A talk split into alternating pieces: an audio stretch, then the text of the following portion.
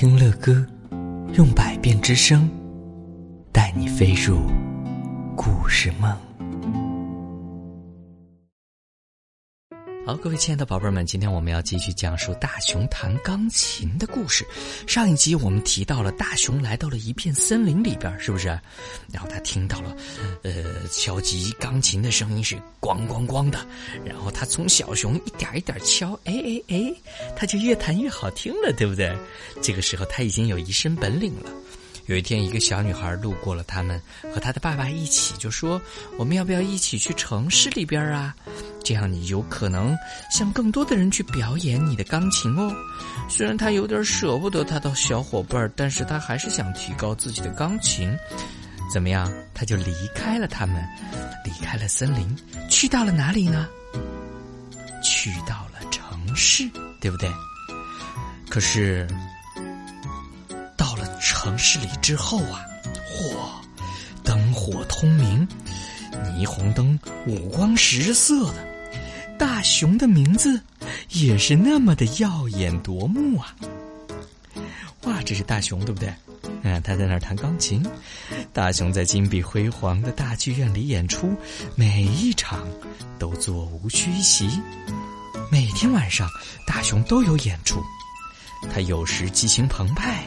有时优雅迷人，而观众的掌声呢？哇，怎么样？很响，像雷声一样。甚至啊，这些观众还会起立为他长时间的喝彩呢。说明大熊弹的怎么样？弹的好不好？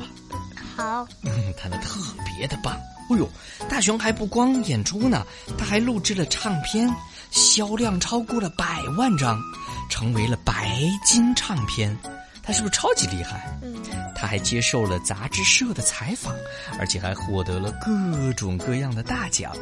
每天，他都会见到很多的新面孔。不论到哪儿啊，他都能登上头条新闻。哼，城市里的一切像大熊心里期望的那样，可是，在大熊的心底，隐隐约约。有什么东西在牵动着他？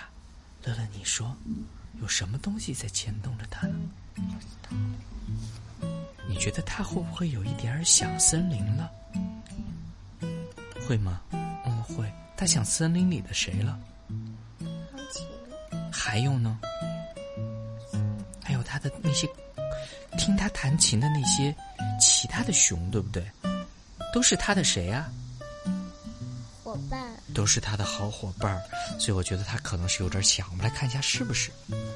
啊，果然，虽然说大熊名扬四海，获奖无数，只见是过了各种各样的音乐，可是他开始想念他的那片森林了。哎，你猜对了哟，还想念那些老朋友，还有他的家，可能他的爸爸妈妈也在那儿，是不是？